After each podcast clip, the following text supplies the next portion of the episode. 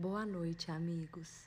O estudo de hoje será com nosso irmão Vitor Hugo, que estará refletindo junto a nós sobre o Evangelho de João. Um bom estudo e um abraço fraterno do NEP Caminho da Luz.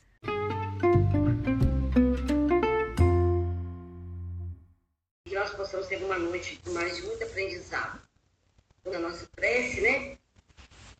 Mestre Jesus, divino amigo, mais uma vez aqui, Senhor, estamos sob a sua guarda, para que possamos, Senhor, juntos, nessa corrente de fraternidade, de paz, alcançar os ensinamentos que hoje trouxeram, para nós os Espíritos amigos, através do nosso companheiro Vitor Hugo. Abençoe-nos, Senhor, que a nossa mente, nosso coração se abra para todo esse banquete que nós hoje receberemos, como todas as semanas nos tem sido ofertado esse alimento que nos fortalece e que nos estrutura a nossa caminhada. Muito obrigada, Jesus, ser conosco, que nós possamos nesse instante formar muitas chamas de paz, de alegria, de amor, de harmonia a espargir por todo esse nosso Brasil. Muito obrigada, Senhor. Que assim seja. Vamos lá então, né, gente? Mais uma vez aí, o Vitor está aí conosco. Hoje ele vem trazer para nós uma panorâmica do Evangelho de João, né, né Vitor? Nós, nós colocamos esse desafio para ele. aí ele, ele vai fazer para a gente hoje esse, esse estudo, que a gente possa aproveitar muito bem, né? E mais uma vez, agradecidas ao Pai, a Jesus, por nos conduzir até aqui. Fica à vontade, tá, Vitor? Nosso estudo você já conhece, né? É um estudo de leve, mas assim, com, com é, a participação às vezes, às vezes o pessoal fica mais assim acanhado, aí você fica muito à vontade, tá? Com a sua didática. Perfeito, vamos lá, né? É, se vocês preferirem, também é minha preferência, a gente criar um, um espaço dialógico aqui acho que ficaria mais interessante. Mas também falar assim, olha, chega o rei, fala aí, a gente fala, né? Aqui eu não espero não, não vim como um convidado, mas vim como alguém que vem para a gente conversar. Eu acho que isso é o que o NEP mais nos propõe, essa partilha necessária, importante, que a gente vai contribuindo cada qual com aquilo que já conseguiu alcançar no coração, né? E quando a gente fala do Evangelho de João, é um evangelho assim, talvez um pouco diferente dos demais pelas características que ele carrega em si. É, pensando um pouco mais na parte literária, por exemplo, quando a gente fala de um escritor, cada escritor tem seu estilo, de acordo com próprias tendências do coração, a maneira de pensar, de ver a vida, de reconhecer as coisas, vai grafando um estilo próprio, que a gente, é, às vezes, de tão característico que é, a gente bate o olho e fala assim, meu Deus, isso daqui né, foi fulano de tal que escreveu, por causa das impressões, daquilo que carrega. E os evangelhos, eles trazem características peculiares, né, cada qual estruturado simbologicamente, o, o Evangelho de Mateus é como que é, esse, esse Evangelho que faz a, a ponte em relação ao Antigo Testamento, que mostra-nos o Rei, o Cristo, que vem focar na presença do Messias, que vem dar base ao pensamento de que o Cristo é o Messias. O Evangelho de Marcos, que é o Evangelho de movimento, é Jesus agindo a todo instante né, na, na figura do boi, é aquele é, evangelho que a gente percebe muita ação, muita ação. O evangelho de, Ju, de Lucas, que fala-nos do homem, que por sinal caracteriza, traz Jesus na sua humanidade, desde a sua genealogia materna, em que as, as recordações ali, né, mais próximas à sua infância, no decorrer da vida, elas nos são oferecidas, e o Evangelho de João, que é o, o Evangelho da águia, né, o símbolo do Evangelho de João da águia, porque é um Evangelho simbólico, místico, mas é um evangelho que não está atrelado tão somente a fatores materiais. É um evangelho que está, sobretudo, né, como que decidido a trazer aspectos que estão muito definir como aspectos né, materiais, de narrativas. Há uma preocupação simbólica. É alguém que vê de cima, não é alguém que está enxergando de baixo como criatura qualquer, mas alguém que fala com propriedade, com intimidade, que por sinal tem né, esse, essa característica. Se vocês quiserem comentar, a gente vai trazendo algumas coisas e fiquem à vontade. Não precisa nem levantar a mãozinha nem nada, é só falar. E aí, como vocês querem prosseguir?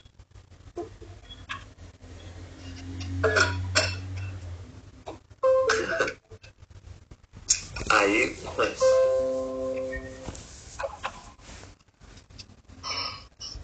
Então. Ô, Vitor, eu acho que à medida que a gente for tendo alguma dúvida ou qualquer comentário, a gente pode estar indo. É, já que você deu essa liberdade, a gente já vai te, te parando aí de vez em quando. Tudo bem para você? É, eu fico, fico mais satisfeito com conversa porque eu aprendo mais. Então, assim, pra mim é bem melhor que eu aprendo mais. Agora, né? Mas enfim, vamos do jeito que vocês se sentirem mais confortáveis. Então, é esse evangelho que tem como símbolo, né, no próprio Apocalipse, é o evangelho da águia, que né, nos traz essa perspectiva né, mais profunda, mais ampla. Um evangelho que já começa no nível de inter, é, no, subindo né, o nível de interpretação que a gente poderia ter, já fazendo no dizer do Arulus Sud, né, no princípio era o verbo. Se a gente for observar, na, no livro de Gênesis, nós também temos essa expressão no princípio. Então, João, né, no, numa ampla percepção, ele já costurou alguma coisa muito sagrada, muito interessante para a gente pensar. Né? Trazendo esse princípio como que atualizando o significado desse início, desse que no, no próprio é, Apocalipse também a gente vai ver, ele vai é, definir como o, o Cristo, é a figura desse divino amigo, é o Alfa e o Ômega. Então, nós temos no início do Evangelho de João como se a gente estivesse falando desse Alfa, desse dessa, desse primeiro momento, do princípio. E o Apocalipse é nessa perspectiva desse, desse ômega. Então, se a gente unir esses dois, esses dois escritos do evangelista, a gente já constrói como que uma perspectiva panorâmica, onde a gente vai ter condições de se dar conta aí, né, dessa atuação do mestre desde os primórdios da Terra até, sobretudo, aquilo que diga respeito à nossa destinação. Então, João, ele vem, é, de certa forma, trazer um pouquinho para nós de uma perspectiva muito espiritual. E por isso, né, aqui em Uberlândia, a gente tem o Tiago, que é um grande professor de evangelho.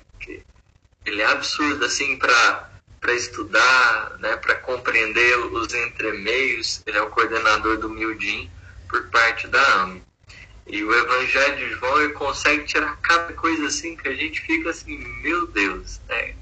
a, a beleza, porque João, quando ele vai trazer passagens, ele muitas vezes adensa muita coisa. A narrativa é um pouco mais extensa do que, por exemplo, a gente for observar outros, né, outros evangelistas.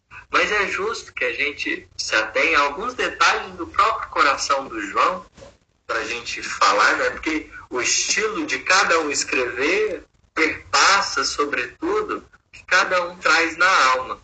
E no livro Boa Nova, por exemplo, é, o Humberto de Campos ele vai trazer algumas informações interessantes para que a gente pense no João, né? intitulado A Família Zebedeu, que aqui a gente vai conhecer um pouquinho de como é essa, esse berço em que ele nascera, filho de Salomé e de Zebedeu, e irmão de Tiago. Tiago, no Evangelho conhecido como Tiago Maior, Tiagão. E Humberto de Campos tem um momento que ele narra o seguinte para nós. É, ele narra o seguinte para nós. No momento em que Tiago e João haviam né, se encontrado ali às beiras do Tiberíades com o Mestre, é, e eles ouviram como que o chamado do Cristo, filhos de Zebedeu, desejais participar das alegrias da Boa Nova, eles ficaram extremamente muito felizes e depois disso, Humberto de Campos vai falar assim a respeito deles, né? E daí a gente já pode tirar uma ideia de quem seja o João. Como se fossem irmãos bem amados que se encontrassem depois de longa ausência, tocados pelo pela força do amor que se irradiava do Cristo, fonte inspiradora das mais profundas dedicações, falaram largamente da aventura de sua união perene, no futuro das esperanças. Ai, da tela, minha filha. Estou passando um aperto. Denise, é, seu, seu microfone está ligado. Você desligue, por favor? Deu uma interferênciazinha aqui. Obrigada. Então, continua o Bebeto, né? Falando de como os dois receberam o convite do mestre, mas ao mesmo tempo dando notas de como o coração deles estava. Os dois rapazes galileus eram de temperamento apaixonado, profundamente generosos, tinham carinhosos e simples, ardentes e sinceras às almas. João tomou das mãos do Senhor, beijou-as afetuosamente, enquanto Jesus lhe acariciava os anéis macios do cabelo. Né? Então, a gente vai perceber que. É, boa noite, Magela. É, a gente vai perceber aqui, na descrição singela que o Humberto de Campos nos traz, um pouquinho dessa personalidade. Cada discípulo, quando a gente vai analisar, eles têm características e eles são marcados aqui pelo sentimento.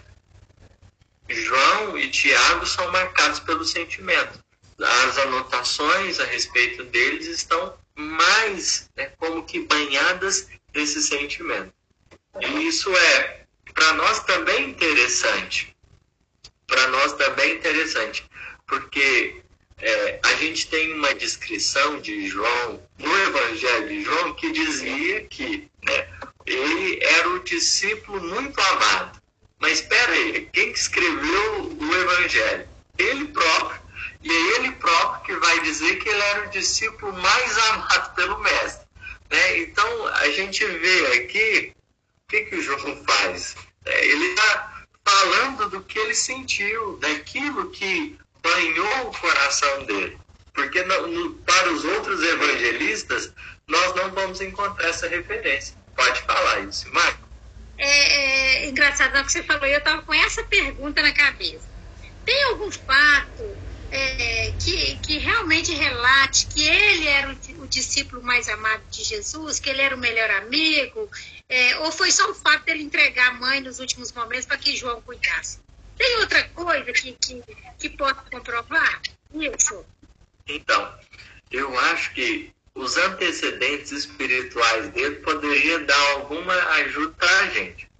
Mas aí seriam todas especulações. Vamos, como nosso interesse é focar na, na presente vida, eu acho que a gente não encontraria, é, não encontraria talvez assim coisas que a gente pudesse bater o martelo, mas eu diria pistas muito grandes aí já, a gente já poderia considerar nesse percurso.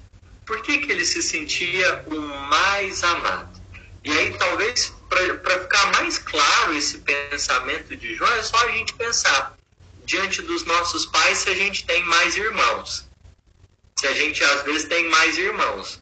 A gente não pode definir como os outros se sentem em relação aos nossos pais.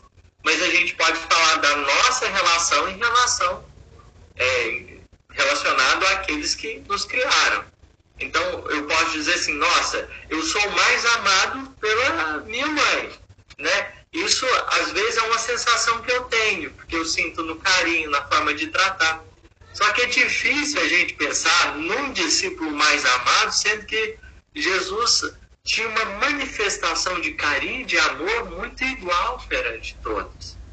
Então não existia assim é, desigualdades no trato. Mas que João estava em melhores condições, a gente tá, a gente pode deduzir isso. Porque o discípulo está na Santa Ceia, chegar perto do coração de Jesus e ficar escutando as batidas do coração do Mestre, tem que ter mais afeto. É um gesto de uma, uma sensibilidade, né, um tanto que incomum ali. Apesar da proximidade dos discípulos, né, João é o único que escuta essas batidas mais profundas. É talvez um grande simbolismo para a gente falar dessa intimidade e dessa conexão. É uma das, uma das pistas que a gente pode ter também em relação a essa ligação dos dois. João tam, também está entre os três, né? mas esses três a gente talvez mais definiria, no caso João, Tiago e Pedro, pelas qualidades mediúnicas, porque os, quando os três eram direcionados assim né, seja para a pesca milagrosa, para o fenômeno no tabor, né, foram momentos mediúnicos. Então, talvez a escolha dos três, né, daquele grupinho mais restrito, em que João também pertencia, a escolha tenha se dado por caracteres mediúnicos. Eles tinham uma disposição fluídica que auxiliava, por sinal, a, as manifestações né, de teor físico. Então, eu creio que não, no caso, esses, a escolha dos três né, para estar tá mais junto não seria. Apesar né, de que na, no capítulo Oração do Horto, por exemplo, a gente vai ter também mais uma pista dessa ligação profunda entre Jesus e João Evangelista. Por quê? Porque, assim, depois que Jesus termina a Santa Ceia, que ele faz a prece ali pedindo pelos discípulos, ele sai justamente com os três, e no que ele sai com os três, é, pede aos discípulos presentes que ficassem orando. Só que o que, que acontece? Os três dormem. Os três dormem. E a gente poderia pensar, os três dormiram do mesmo jeito? Humberto de Campos vai nos ajudar a entender o que, que aconteceu mais propriamente com João. Porque apesar de ele ter dormido, ele ficou tão chateado com o momento, porque o desejo era de prestar a máxima fidelidade. E aí Jesus depois volta para confortar ele em relação a isso, porque ele tinha ficado muito abalado. Poxa, o mestre era o meu grande amigo. Na hora que ele mais precisava, né, naquele momento mais necessário, acabei dormindo. Então ele fica um pouco chateado consigo mesmo. E Jesus manifesta-se espiritualmente para a gente ter a dimensão que representou aquilo para ele. Porque realmente ele é muito mestre. Ele é, assim, era um sentimento de entrega muito grande.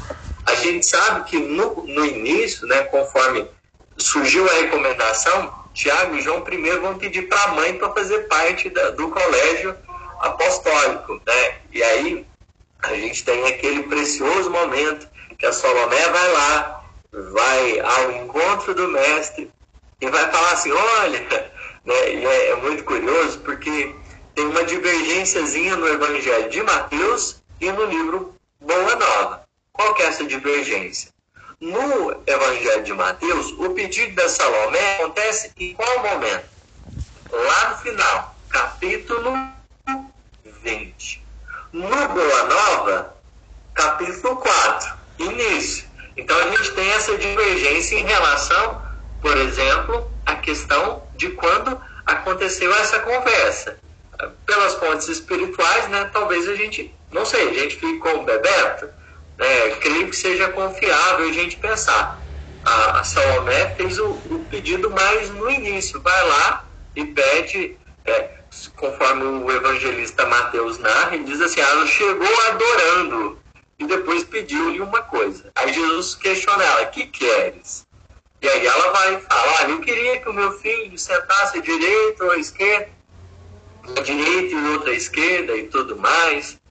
É, e aí Jesus traz para ela a necessidade de beber do cálice. Só que eles vão sentar, é, que eles vão beber do cálice, isso eu não tenho dúvida. Agora sentar né, nesses lugares, nessas posições, aí já não pode definir. Mas a gente vai observando e aí, se no pré, né, os antecedentes espirituais de João a gente não consegue sondar, os pós, o Humberto de Campos já nos ajuda. Porque a gente sabe que João Evangelista ele é o coordenador do espiritismo, vamos dizer assim. Ele é o diretor das tarefas espíritas no mundo. É o responsável por estar coordenando todas as tarefas.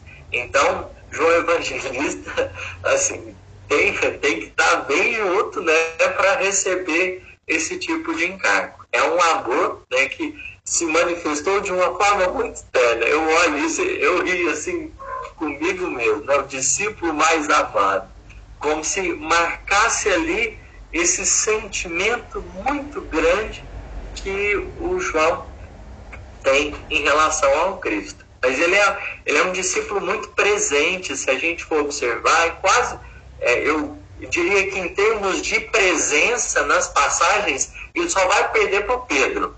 Porque o Pedro, como era mais estabanado, ele aparece metendo os pés pelas mãos, porque né, é o Pedro que criticava, o Pedro que lançava aquelas perguntas assim, né, que a gente pensa assim, meu Deus, Pedro, fica calado, né? Era o Pedro que a gente vai observar que estava assim mais. Mas tirando isso, em termos de presença, em termos de estar do lado, em termos de dedicação, até porque eles eram jovens.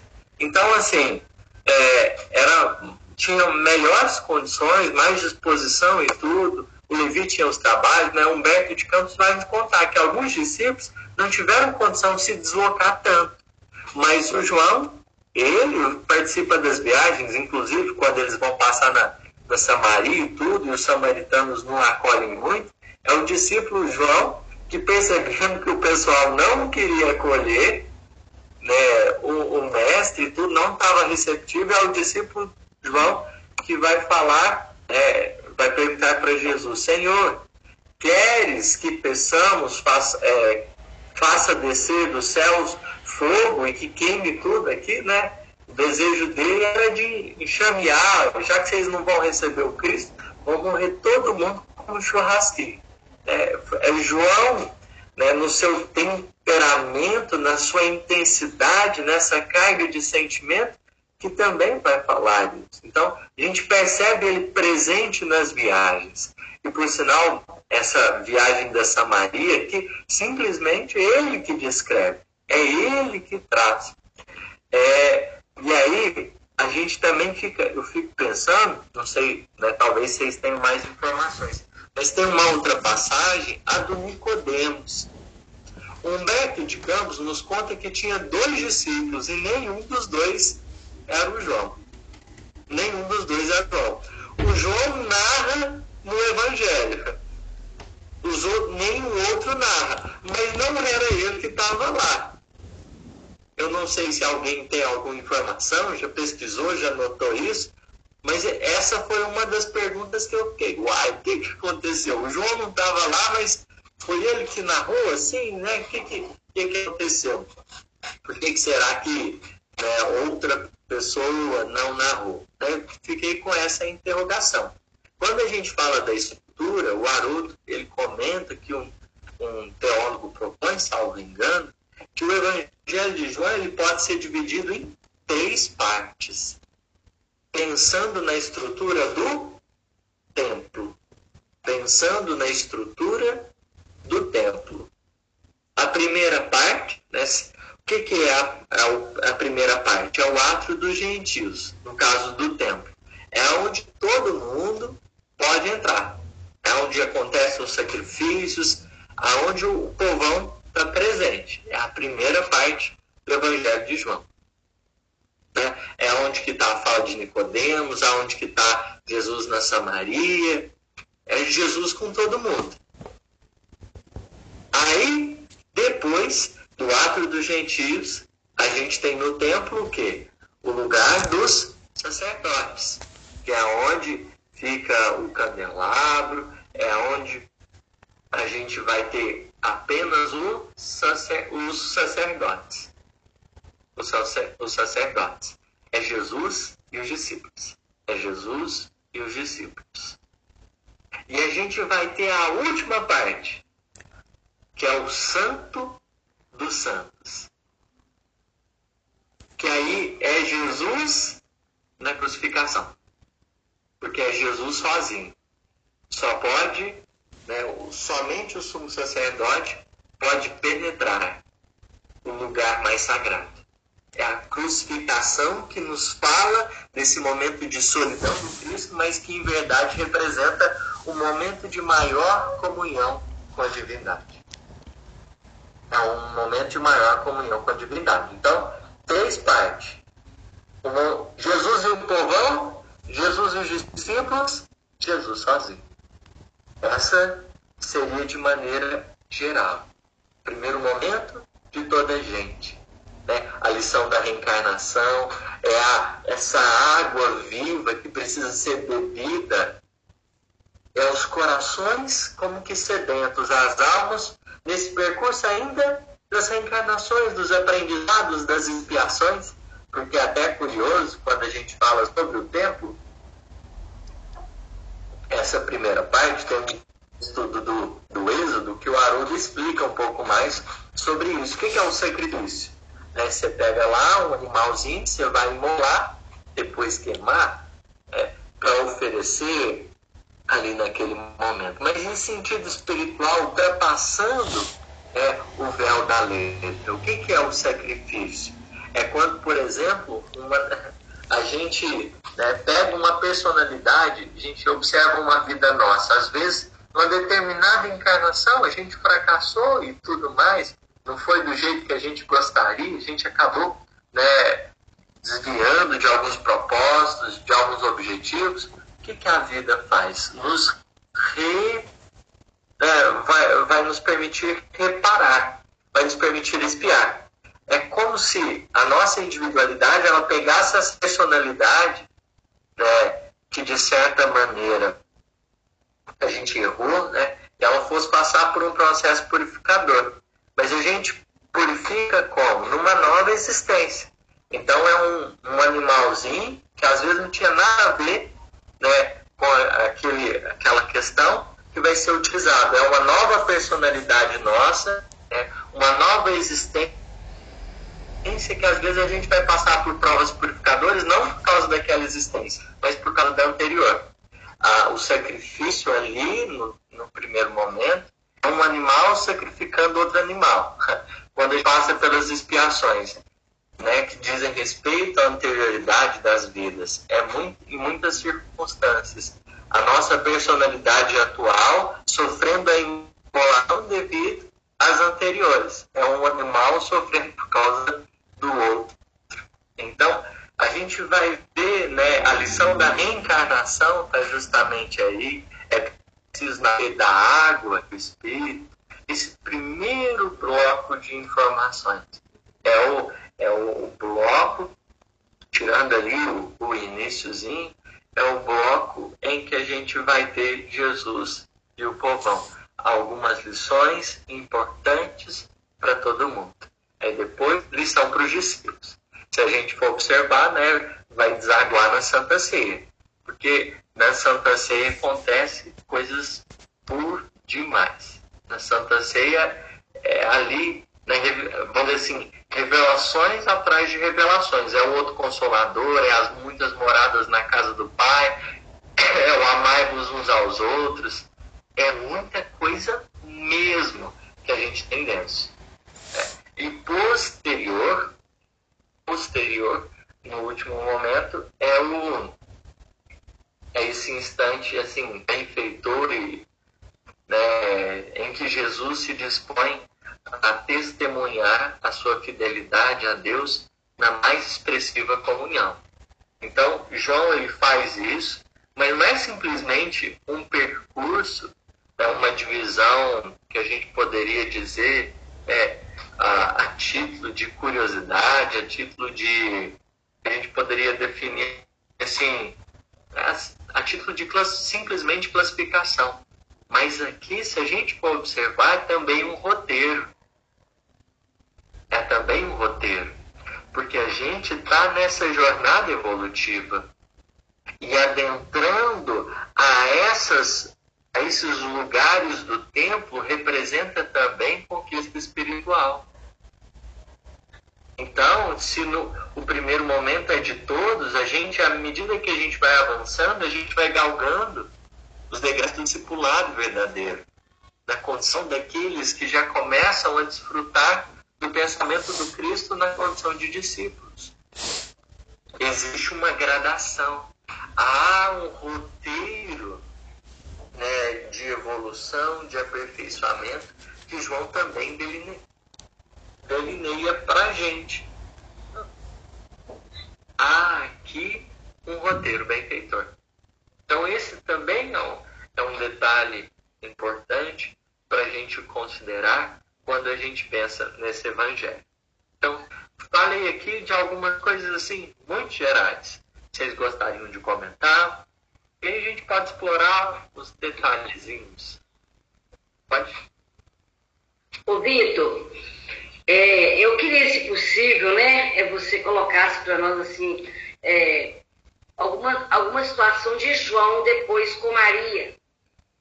Depois, é, quando Jesus é, entrega né, Maria para ele, e, e, que ele vai tomar conta de Maria lá, lá em Efésios, né, em Éfesos.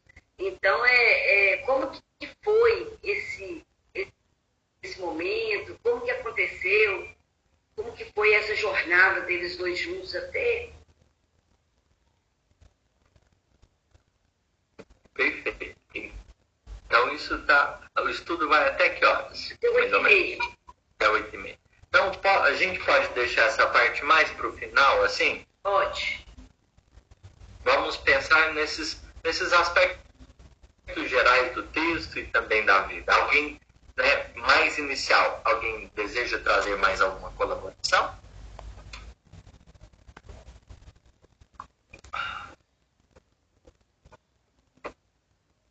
E o Simato tá doida para falar. Tá mesmo. Ela fala demais. Graças, Fala aí, graças,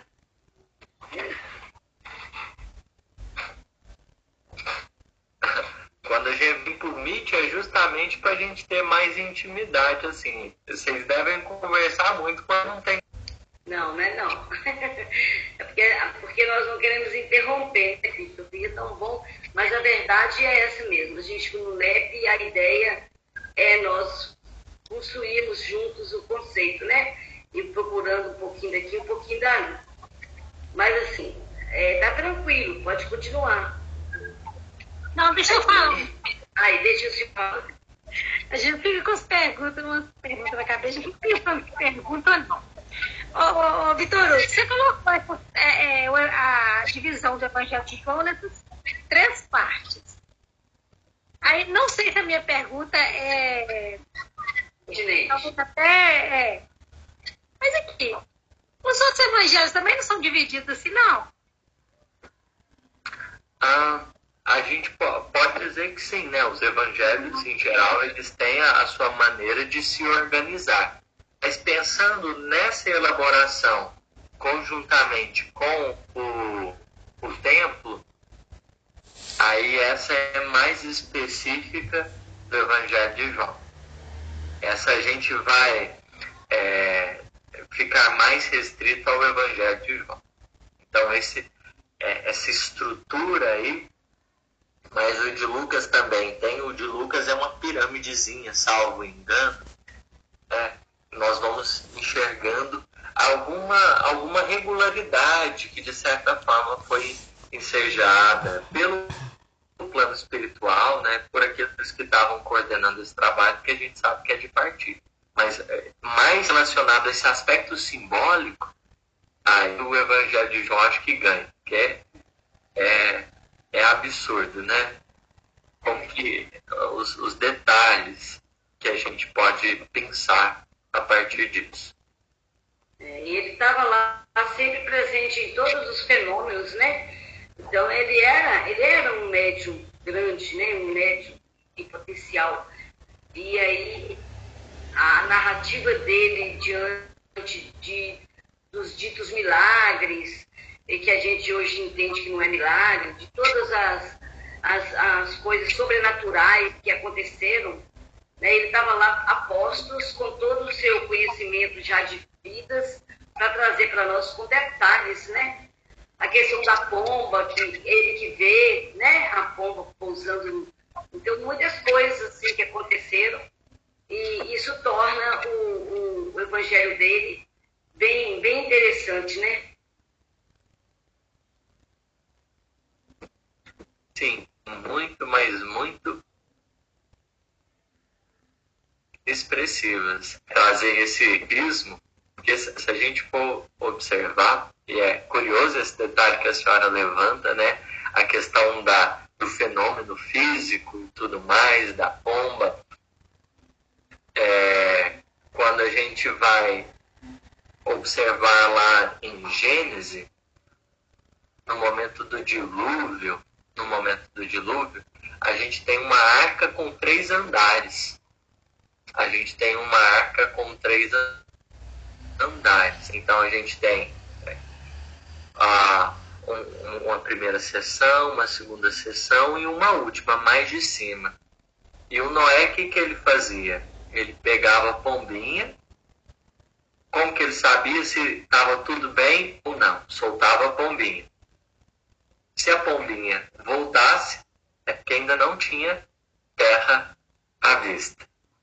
Então, é, de certa maneira, num, sentido muito simbólico, essa pombinha que aparece é referência lá a Noé. É, em Cristo a gente está em terra firme. A gente tem essa rocha milenária. A gente tem essa estrutura na qual a gente pode se alicerçar. A gente tem essa base segura para o nosso espírito. A pomba ali é a representação de que, olha, agora sim, gente, nós podemos construir a casa.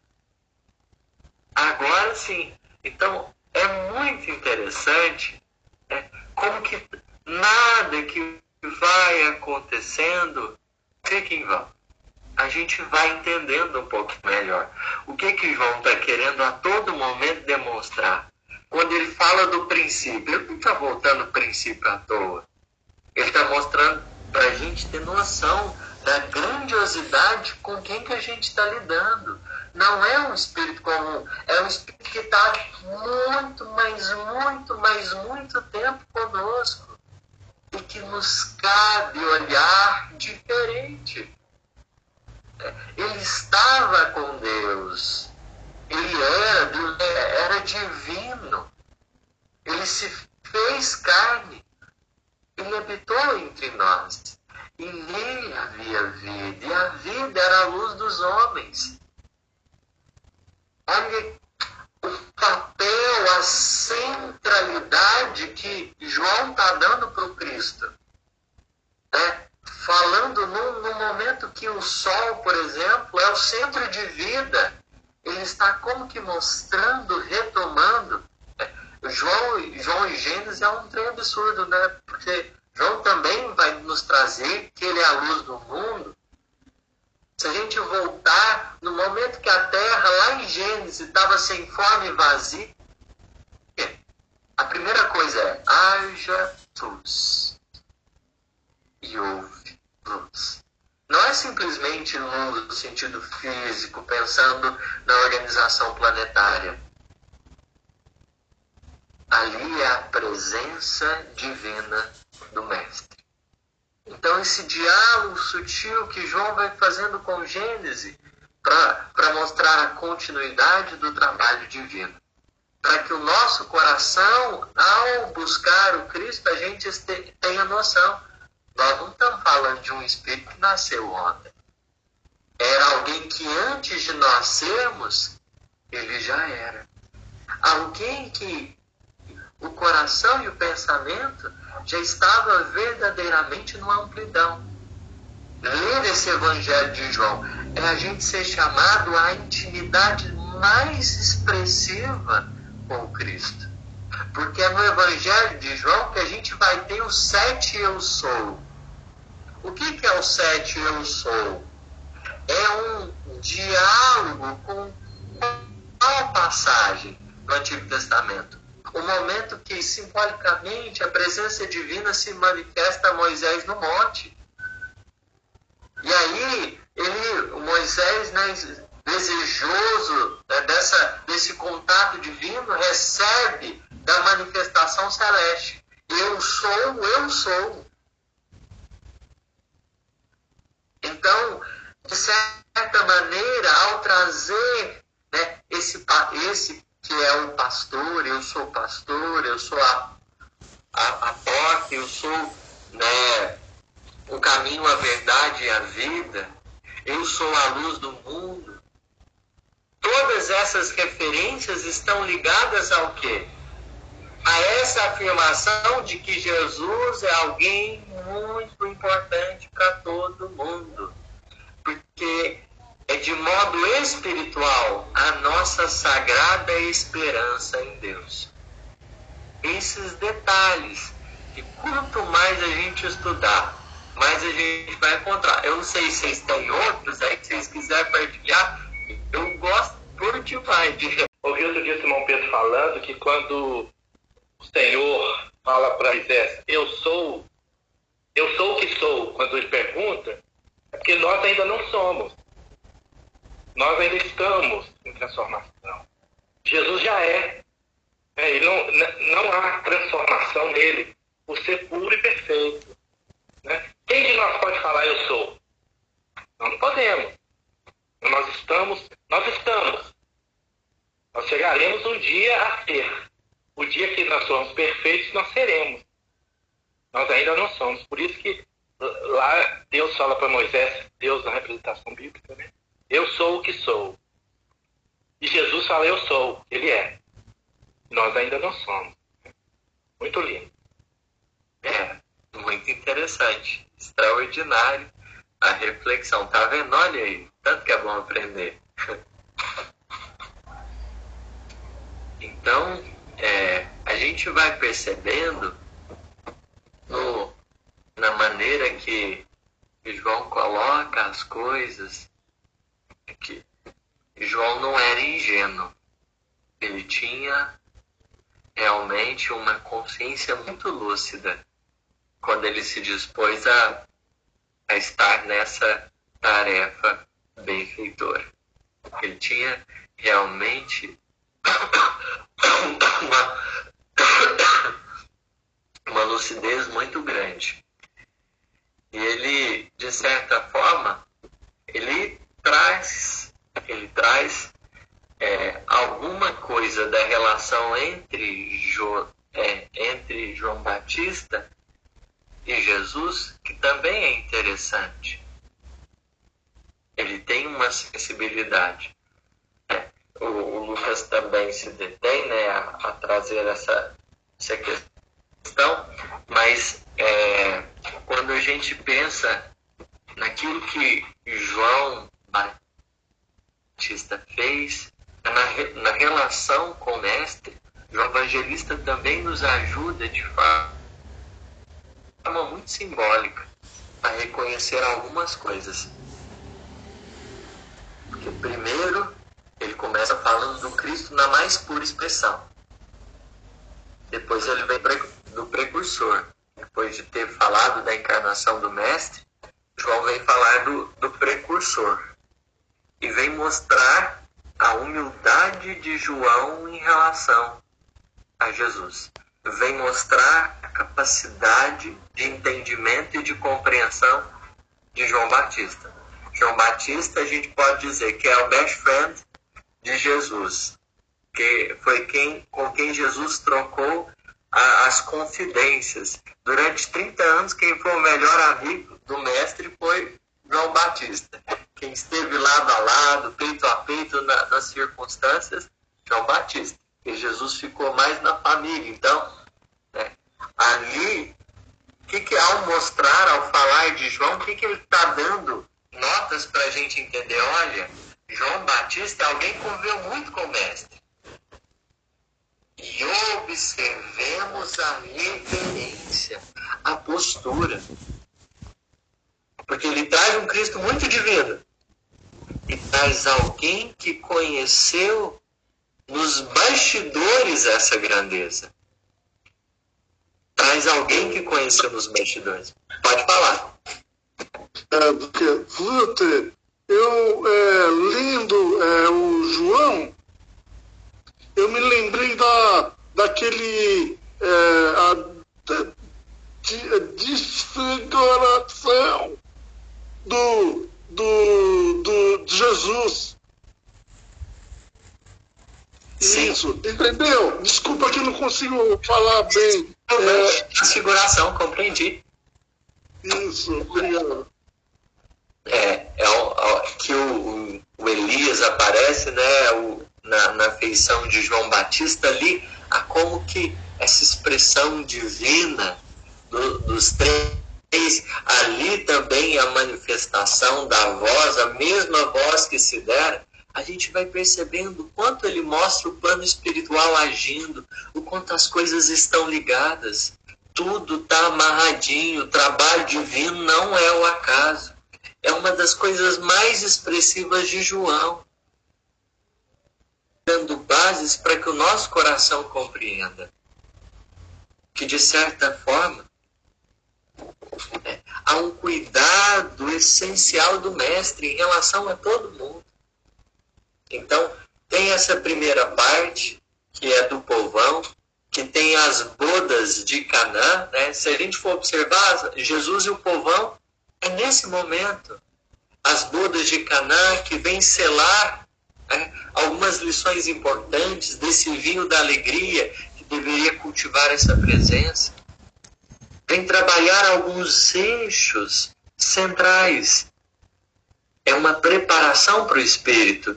A gente vai aprendendo né, a essa, essa conexão, essa ligação no percurso das múltiplas vidas, a gente vai reencarnando, para que essa, essa, esse banquete seja por nós desfrutado com muita beleza, para que a gente consiga alimentar-se desses recursos divinos, desse pão da vida.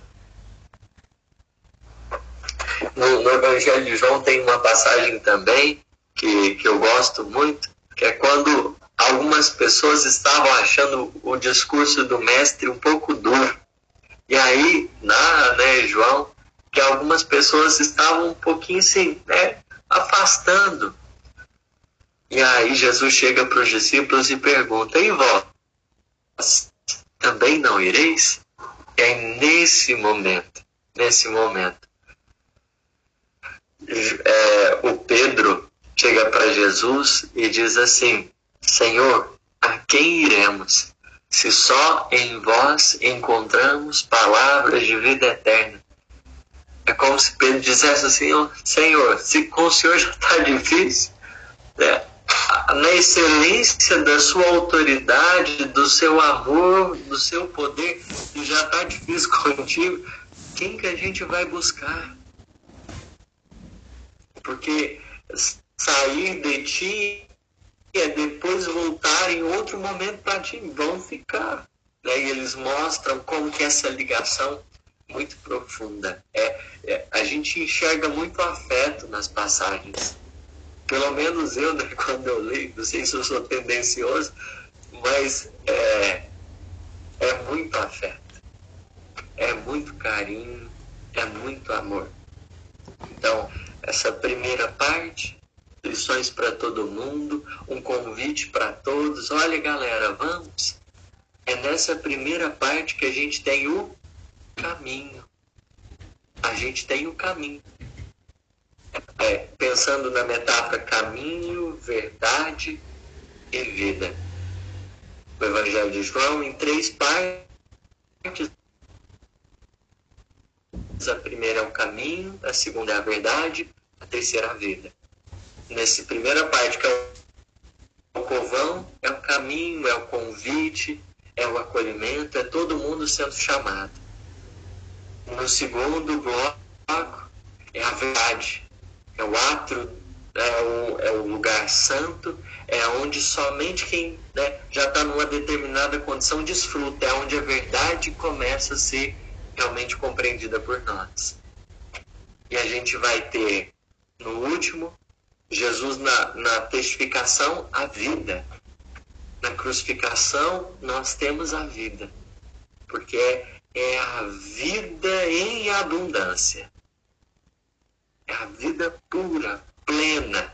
É aquilo, vamos dizer assim, a gente passa por tudo. Para quê? Para alcançar essa vida plena. Crucificação é representação da vida plena. Por quê? A gente pode, às vezes, sempre focaliza no pior aspecto, ou no aspecto mais difícil. Mas é onde a gente sente todo o poder que o Evangelho pode ter.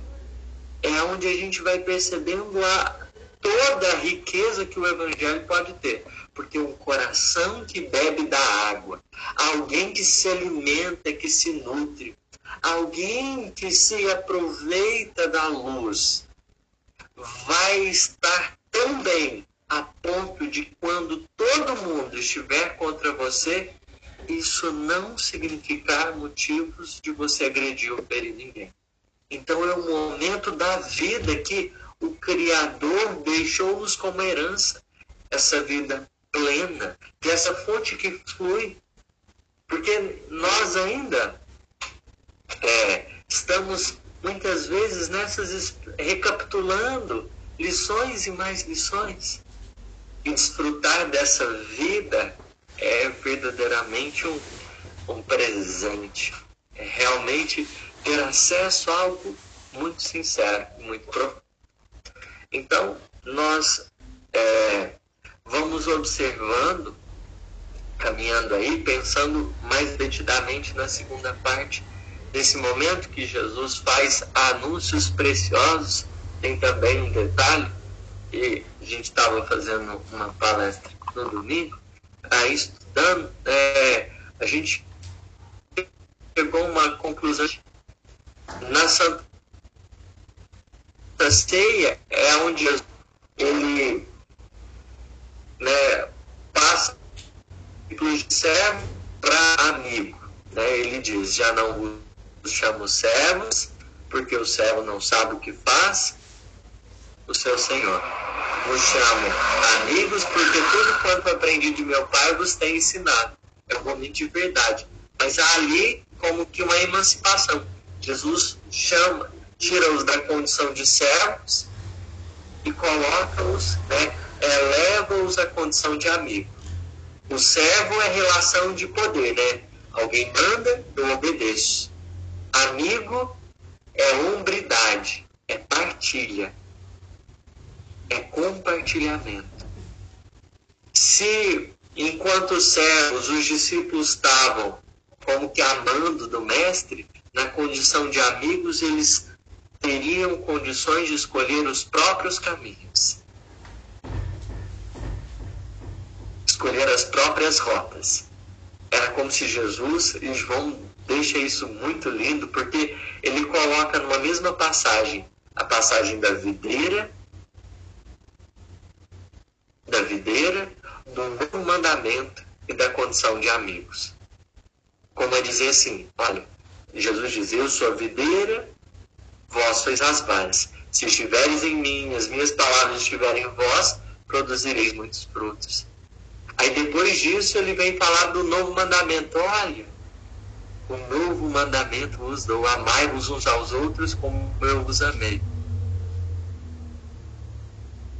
Por que, que ele une essas duas passagens? Por que, que João coloca tudo no mesmo combo? É preciso, o que, que é? Conectar a vara com a videira. É união, é ligação profunda. é elo. Se a vara e a videira estiver bem juntinha, ali existe seiva divina, ali existe recurso divino que vai nutrir, que vai irrigar. Todos que se, se conectam ao Cristo começam a sentir-lhe o amor, a sentir-lhe o afeto. São irrigados por forças muito grandiosas e infinitas. Mas por que, que é só produz frutos se a gente estiver conectado? Como assim? Onde você quer chegar? Amai-vos uns aos outros como eu vos amei. Qual que é a medida do amor? Quem que é o parâmetro de amor? A gente deve amar os outros. O que, que é amar os outros? É produzir frutos. Mas o parâmetro para a gente produzir frutos é quem? Para a gente amar os outros é o mestre.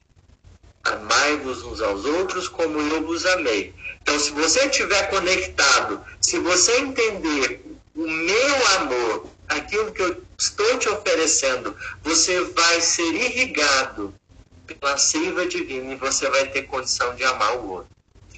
Então, essa lição do amar-vos uns aos outros, ela é dada para aqueles que estão conectados, porque só quem está sentindo-se irrigado de amor no coração é capaz de alguma coisa oferecer para o semelhante. Quem não está conectado não consegue amar como o mestre amou. Porque ali ele está unindo duas passagens. Isso no capítulo 15 do Evangelho. Ele está trazendo essa lição. Olha, só entende o tema amor quem está realmente conectado comigo. E eu vou deixar a recomendação, ó, fica juntinho de mim, porque vocês terão recursos, vocês terão forças para amar bastante. E aí é depois de fazer isso, depois de falar isso, que ele fala do amigo. Ó, já não chamo Cé, mas agora é amigo.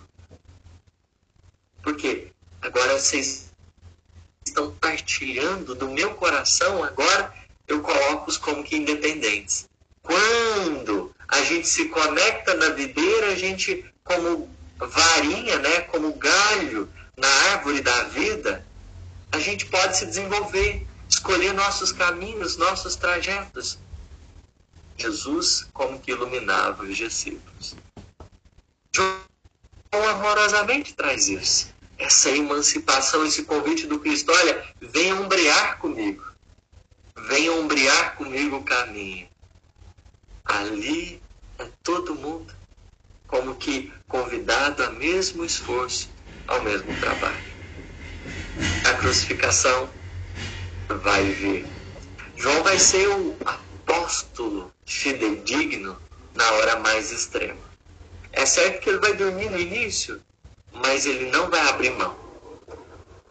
Do momento que Jesus é preso pelo, pelos soldados do momento que Jesus é preso pelos soldados até o julgamento, até o Calvário, na verdade, João vai estar em todos os momentos. Ele vai. Tanto que é ele que vai narrar né, a questão do, do diálogo com os Pilatos, vai nos ajudar a entender o que, que aconteceu no julgamento. João vai mostrar assim, olha, eu estava lado a lado com o mestre em todos os detalhes. Saiu daqui, foi para a prisão, na casa das autoridades judaicas, saiu da casa da prisão das autoridades judaicas, foi para o pretório, onde seria julgado. João estava lá. E aí, na hora que sai a sentença, João também estava lá para acompanhar e amparar o coração de Maria para amparar as mulheres que seguiam de perto Cristo. Então Jesus vai ser crucificado e é um, é um momento especial e importante de muitas lições. E quando acontece, né, está para se encerrar a vida física, é, há algo muito curioso, que é o fato de Jesus pedir a João que cuidasse de sua mãe. Pedir a, sua, a, a João que cuidasse de sua mãe, que João é que sua mãe cuidasse também de João. Ali como que um traçar de elos muito importantes, que começavam a falar de um processo também que a humanidade dali em diante aprenderia. Esse cultivo desses relacionamentos para além dos laços materiais. Seria indispensável a gente aprender a cuidar dos outros, mesmo não sendo parentes, mesmo a gente não tendo nenhuma obrigação direta. Mesmo, de certa forma, ninguém nos constrangendo. Seria preciso aprendermos a falar assim: olha, eu posso cuidar de Fulano, eu posso me responsabilizar por determinada tarefa para cuidar de Beltrano. Ali Jesus estava incentivando esse sentimento do que, galera, vamos se ajudar. Daqui para frente vai ser um pouco mais difícil. A peleja vai ser mais extensa e será indispensável fortalecer esses vínculos, não importa quem seja, o mais importante é que cuidem uns dos outros é que João recebe a incumbência. O fato é que vai vir a desencarnação, vai vir a ressurreição. E no início, em primeira mão, o João ele fica mais próximo aos discípulos.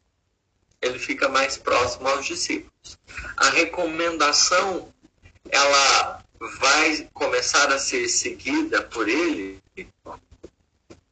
de que era preciso cuidar de Maria depois de um tempo, porque a própria Maria, dado o desencarne de João, ela vai para Bataneia. Então ela vai ficar um tempo com os familiares, com as pessoas que eram né, diretamente ligadas a ela. E é depois de um tempo que nós vamos ter meu Deus. É, depois de um tempo que a gente vai ter essa ligação desses dois espíritos. A gente vai ter a ligação desses dois espíritos. Mas só para a gente não perder os detalhes, antes né, de acontecer essa, essa aproximação maior, a gente precisa lembrar do último fato que João narra em seu livro, que é justamente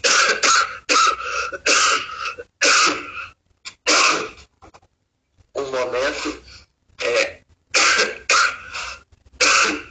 desculpa um momento é, em que Jesus aparece como que pela última vez, como assim a narrar, que é o momento que fica ele, fica, os discípulos estavam na prainha, e aí Jesus aparece, eles percebem que tinha alguém na orla da, ali do, do mar.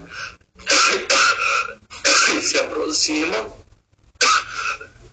O Simão Pedro identifica de longe, vai nadando e tudo mais. Jesus estava ali com é, o peixinho e tudo, gritando. Aí ocorre aquele memorável diálogo entre Jesus e Simão Pedro que é bastante é, bonito, apacenta as minhas ovelhas, a, a incumbência que Jesus deixara a Simão. Só que aí depois né, de Jesus conversar com, com Simão a respeito dessa missão de apacentar as ovelhas, é, Jesus vai falar para Simão sobre o gênero de morte dele. Vai falar que ele ia morrer né, ia ser martirizado. E aí o, o, o Pedro, e é, é muito curioso nessa hora, porque o Pedro dá pressa de entender o que, que aconteceria com João. O que, que aconteceria com João. E aí Jesus, em meio esse posicionamento do Pedro, fala assim, ó, se eu quero que ele fique até que eu volte, que te importa a ti? Segue-me tu. Então é como se tivesse pronunciando, olha, esse daqui vai, ele vai ficar mais tempo do que os demais. A gente pode interpretar de diversas formas. João ficou com a responsabilidade é, de permanecer na terra até que o Cristo volte. A gente pode pensar sob a perspectiva material, de que de certa forma João viveu mais do que os demais, e a gente pode pensar também espiritualmente relacionado à missão do Consolador. A gente pode pensar naquele momento como se Jesus já estivesse falando assim: Olha, João, é esse daqui né, que vai ser o responsável a gente pode ter essas duas interpretações, que é, o texto nos, nos dá margem. E isso é muito significativo, porque mostra a visão de Jesus. A visão do Cristo. Os objetivos que ele já tinha desencarnado, objetivos já tinham sido delineados. E João já estava como que a receber a missão benfeitora. Mas, então, Vitor, Sim. É, eu estou percebendo que você está com um pouco de tosse, um pouco de dificuldade aí. Olha, você não precisa chegar com o estudo até ao final, não, tá? Você pode ficar tranquila e bem à vontade. Uai, vocês, vocês podem me ajudar mais, conversar mais do que eu. É, mas a gente. Vai ser difícil, isso aí vai ser difícil. é. Mas eu vou com muita alegria, sem problemas nenhum. É, eu, então vamos lá. Então falando um pouco mais sobre a relação dele com Maria, com o espírito de Maria. É, se a gente observar no Boa Nova, tem um livro que se chama Francisco de Assis, que é do João Nunes Maia, e na primeira parte a gente vai ter algumas coisas de, de João. Né? Eu particularmente ainda não li ele tudo. Mas na, na primeira parte dele, ele vai se dedicar a falar não, do Espírito Francisco de Assis enquanto João Evangelista. E ali a gente tem algumas coisas curiosas. Mas prossigamos aqui. No livro Paulo Estevão, a gente também tem algumas coisas sobre João. Mas enfim, prossigamos.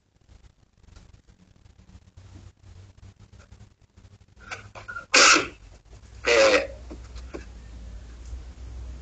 vai acontecer que é, um primeiro momento Maria fica com os parentes e depois é que eles vão se aproximar. Humberto de Campos diz assim: A esse tempo, o filho de Zebedeu, tendo presentes as observações que o mestre lhe fizera da cruz, surgiu na Bataneia. Né? Era o momento que Maria estava com a família e o João Evangelista vai aparecer ali junto àqueles corações. Espírito saudoso de mãe, um refúgio amoroso e sua proteção.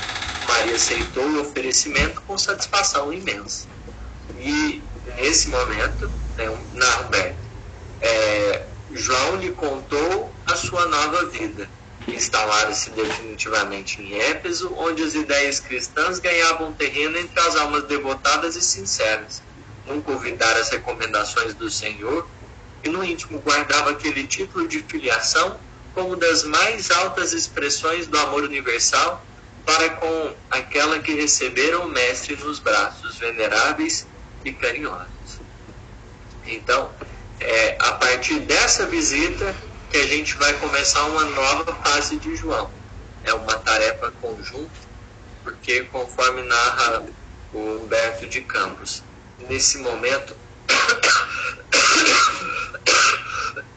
que eles vão se transferir para a casinha de Éfeso, o que, que vai acontecer?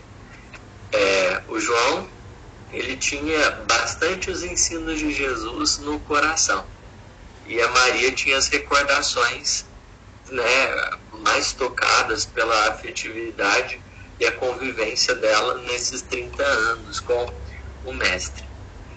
Então, eles transformaram-se numa dupla implacável, vamos dizer assim. Porque eu acho que consolo, esperança e paz era o que mais existia e sobrava. É um lar onde é, o João, em meio às tarefas né, de anúncio dessa verdade benfeitora, e Maria começa a sinalizar ali como que os ensinos necessários a respeito dessa intimidade, desse caminho particular do Cristo. E é, essa mudança, ela realmente vai ser importante, é, vai ser é, também um marco da, do finalzinho da vida de Maria, visto que pouco tempo depois, né, é, desse trabalho intensivo que ela vai ter de acolhimento aos menos felizes, ela vai desencarnar, mas eles moravam num lugarzinho muito simples, que de certa forma é, era extremamente acolhedor, era trocado de um profundo carinho, de um amor inigualável. João, ele vai viver a maior parte do tempo, então, em Éfeso. Inclusive, o Paulo vai visitá-lo ao, é, ao seu coração. A gente tem no capítulo 7, por exemplo, epístolas, um diálogo muito expressivo entre Paulo e João, é onde eles estavam avaliando algumas coisas e, e, chega um instante que o Paulo se despede, né? Ele iria para Corinto.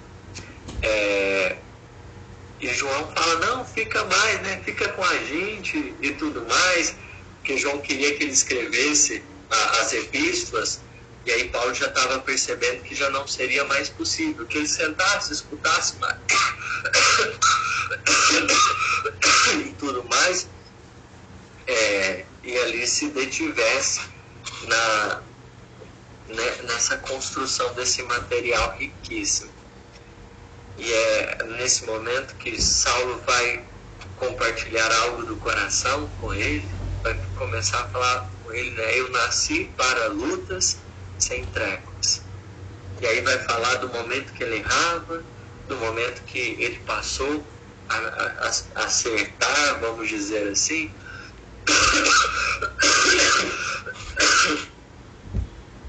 é, que apesar de todos os desafios, de todas as lutas, de tudo que ele sofrera, ele, Paulo, né, ele se sentia feliz porque Jesus havia o ensinado a sabedoria da consciência tranquila e perfeita comunhão de seu amor. Aí tem uma das frases mais lindas que eu acho de João, que ele diz para o Paulo assim: És feliz, Paulo És feliz, Paulo, porque compreendestes o programa do Cristo a teu respeito. É um momento que, para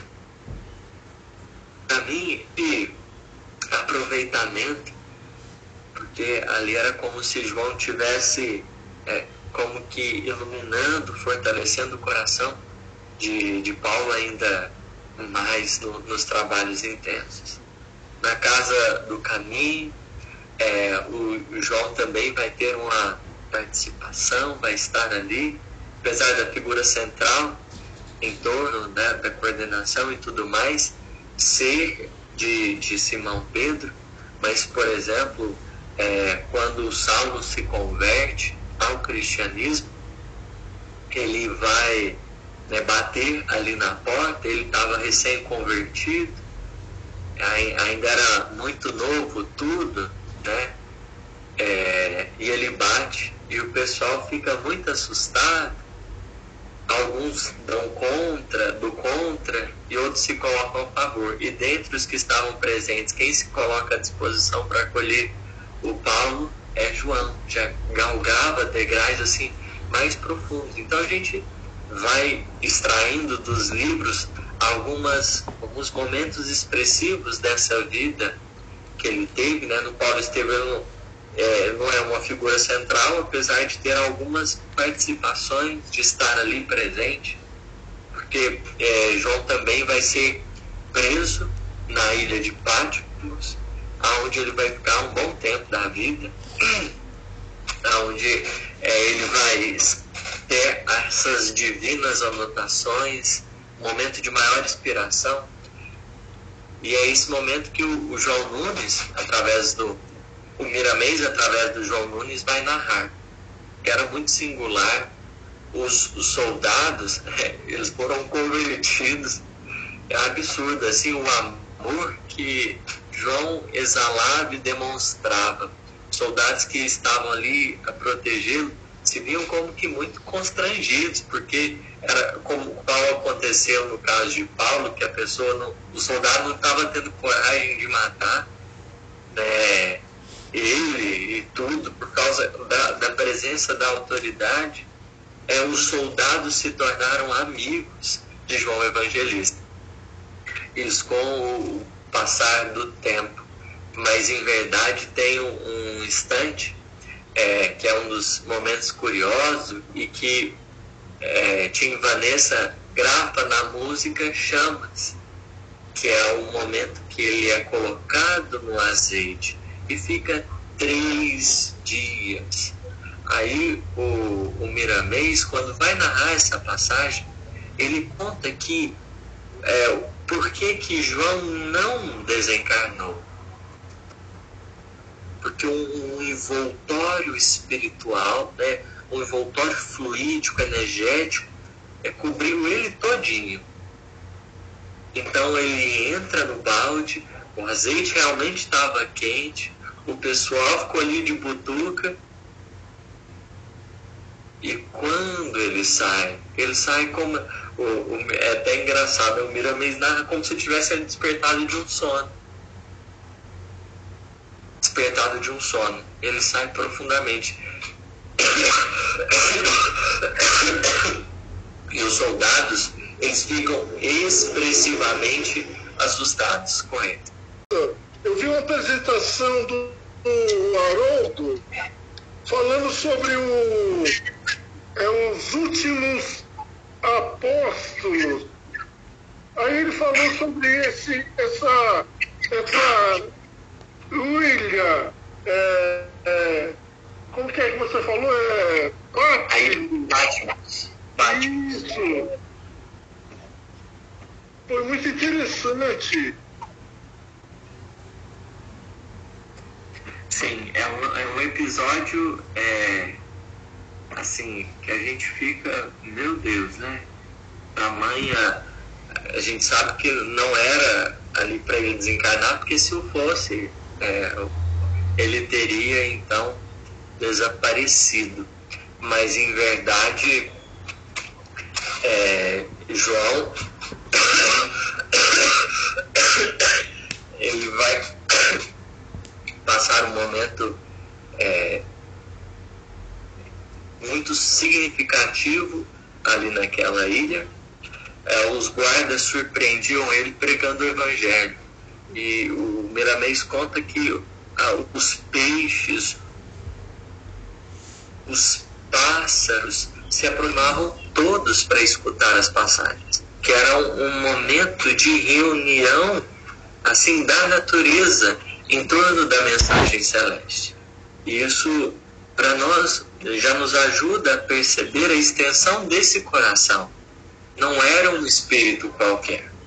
Não era um espírito qualquer que por sinal, é, conforme Humberto de Campos nos conta, ele depois seria endereçado a esse trabalho benfeitor de coordenação da vinda do Consolador à Terra.